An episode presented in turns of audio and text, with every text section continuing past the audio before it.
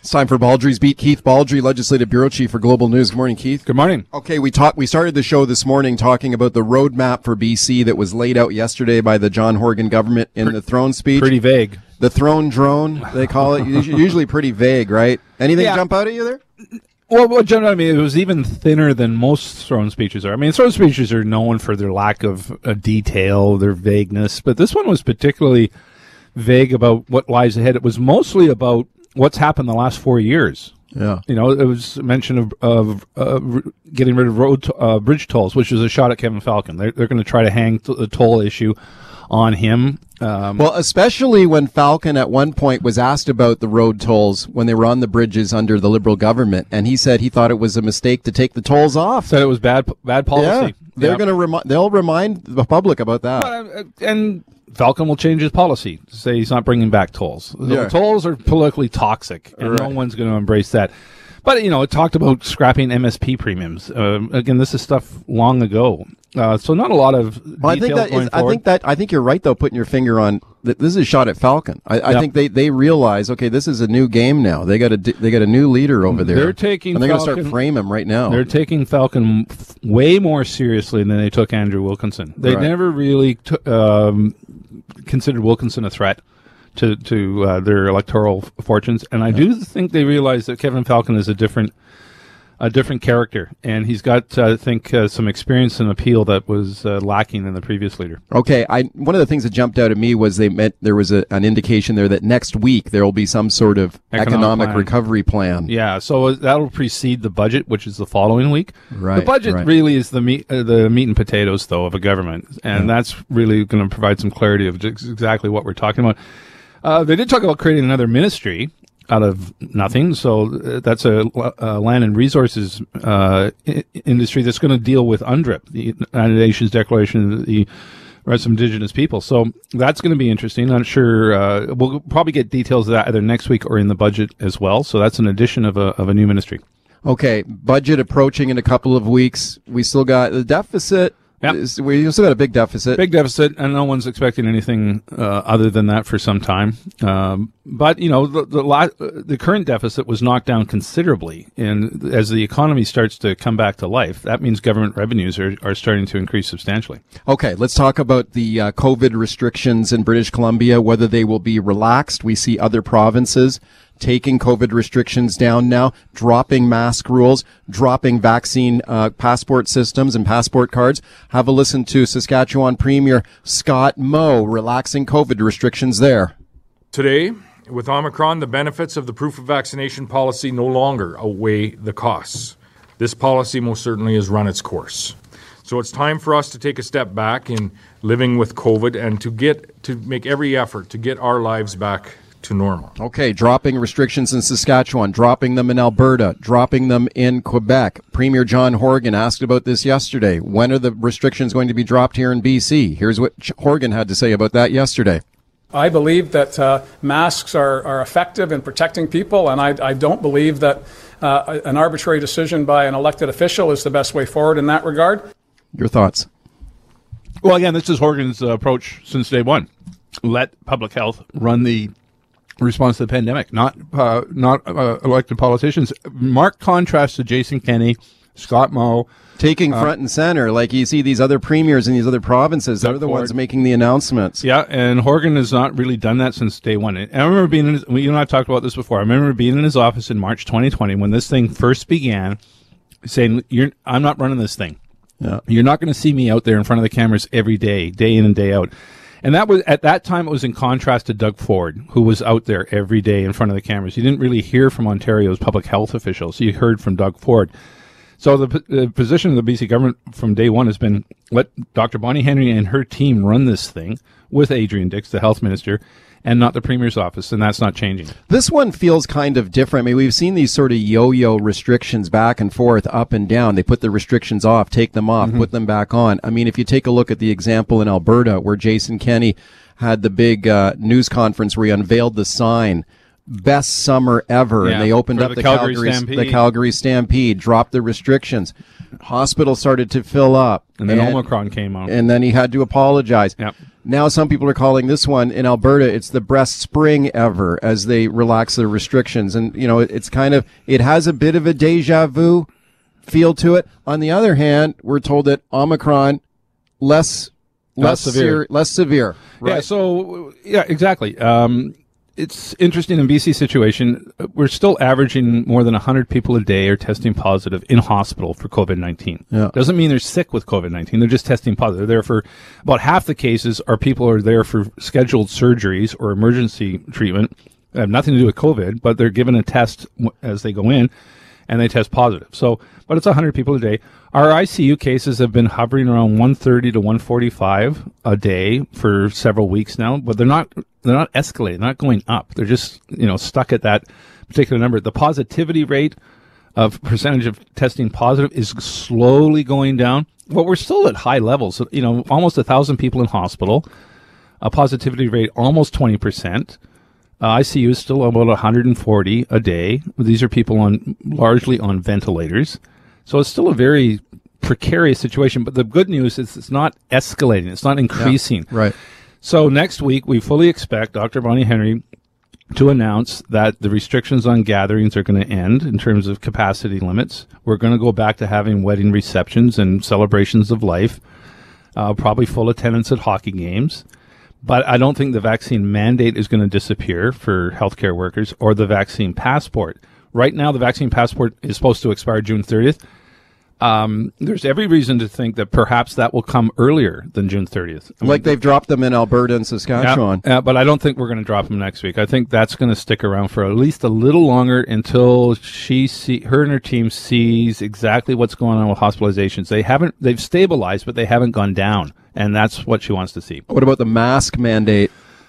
Oh, I think Tough that's to gonna, Uh, yeah, I think it, you know one thing I've learned covering Dr. Bonnie Henry is she puts a lot of stock in seasonal behavior. She warned us before that the respiratory uh, illness season, which is right now, which is November to March, was going to be problematic, and sure enough, that's was it was problematic. That's when we saw, it. and then Omicron came, which exacerbated an already tense situation. But as we get into spring and summer, if you recall, last summer she relaxed restrictions because outdoor um, outdoor weather is better. People are gathering outside more; they're not uh, gathering inside as much, and so restrictions were lifted. And maybe we'll see an end to the mask mandate as a, as a result of that. Okay, that's coming next week. Let's talk about another one that I find really interesting. The government's sort of flip flop here on the 2026 FIFA World Yeah. Cup of Soccer. Now, if you remember a couple of years back, the government ruled out they didn't want to be part of the World Cup. Uh, the, too too expensive.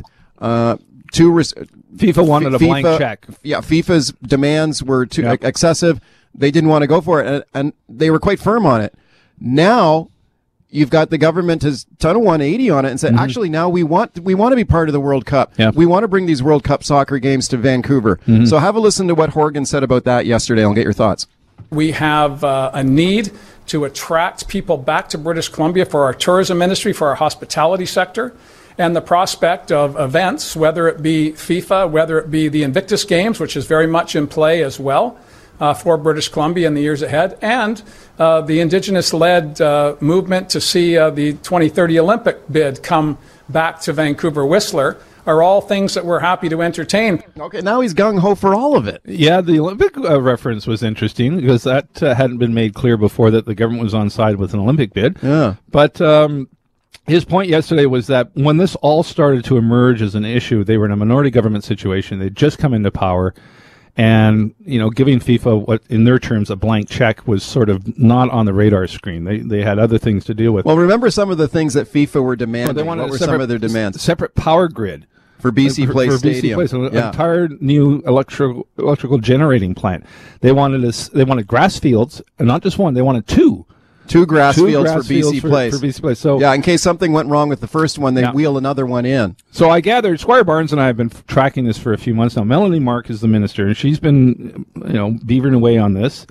Is to see what FIFA wants. My, I gather, I haven't got a lot of details. I gather FIFA has reduced some of its blank check requirements, and the BC government is much more uh, warm to the idea of hosting it. I think part of it also is we've been in a pandemic which just strangled a lot of activity, Especially So- tourism. Yeah, tourism. So why not why not live a little? And even if it, it. costs money, go for it. All right. It's Baldrey's Beat. The phone lines are open. 604 280 9898 is the number. Star 9898 on your cell. Gary in Maple Ridge. Hey, Gary.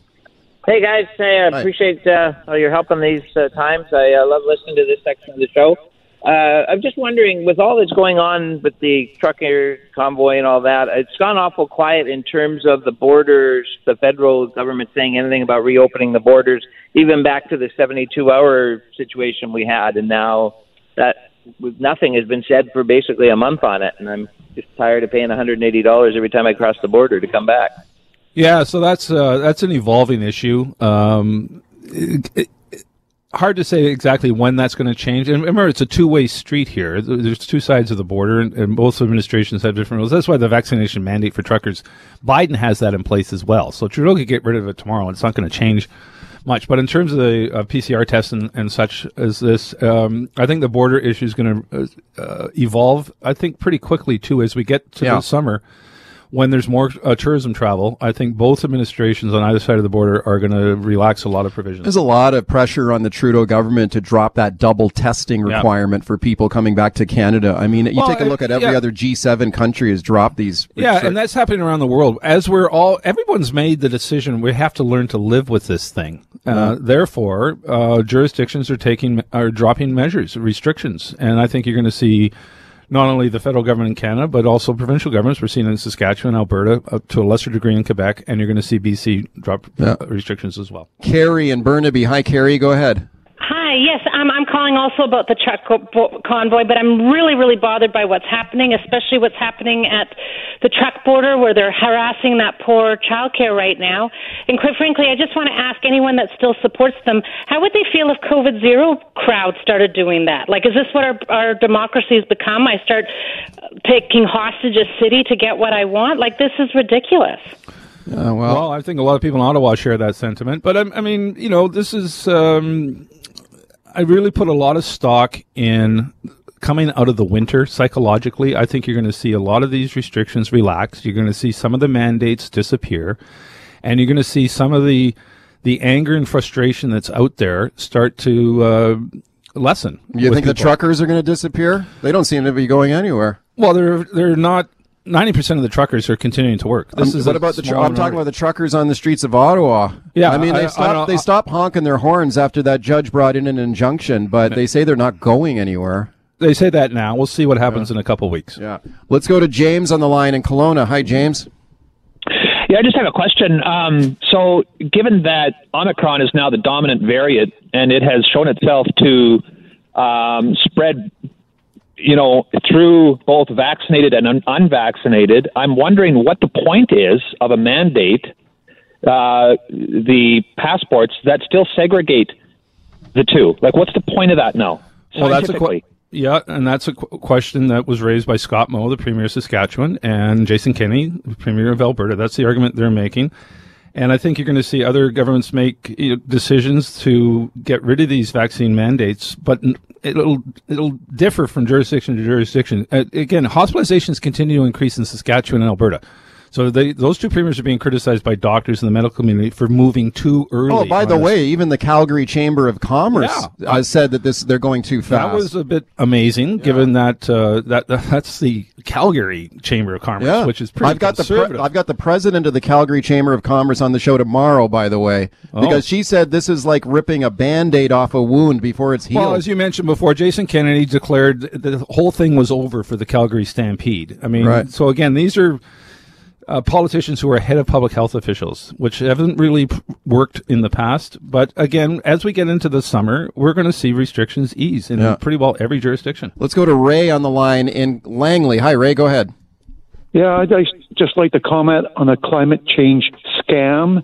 We're got climate change, and we're going to have Olympics and soccer games here. Scam.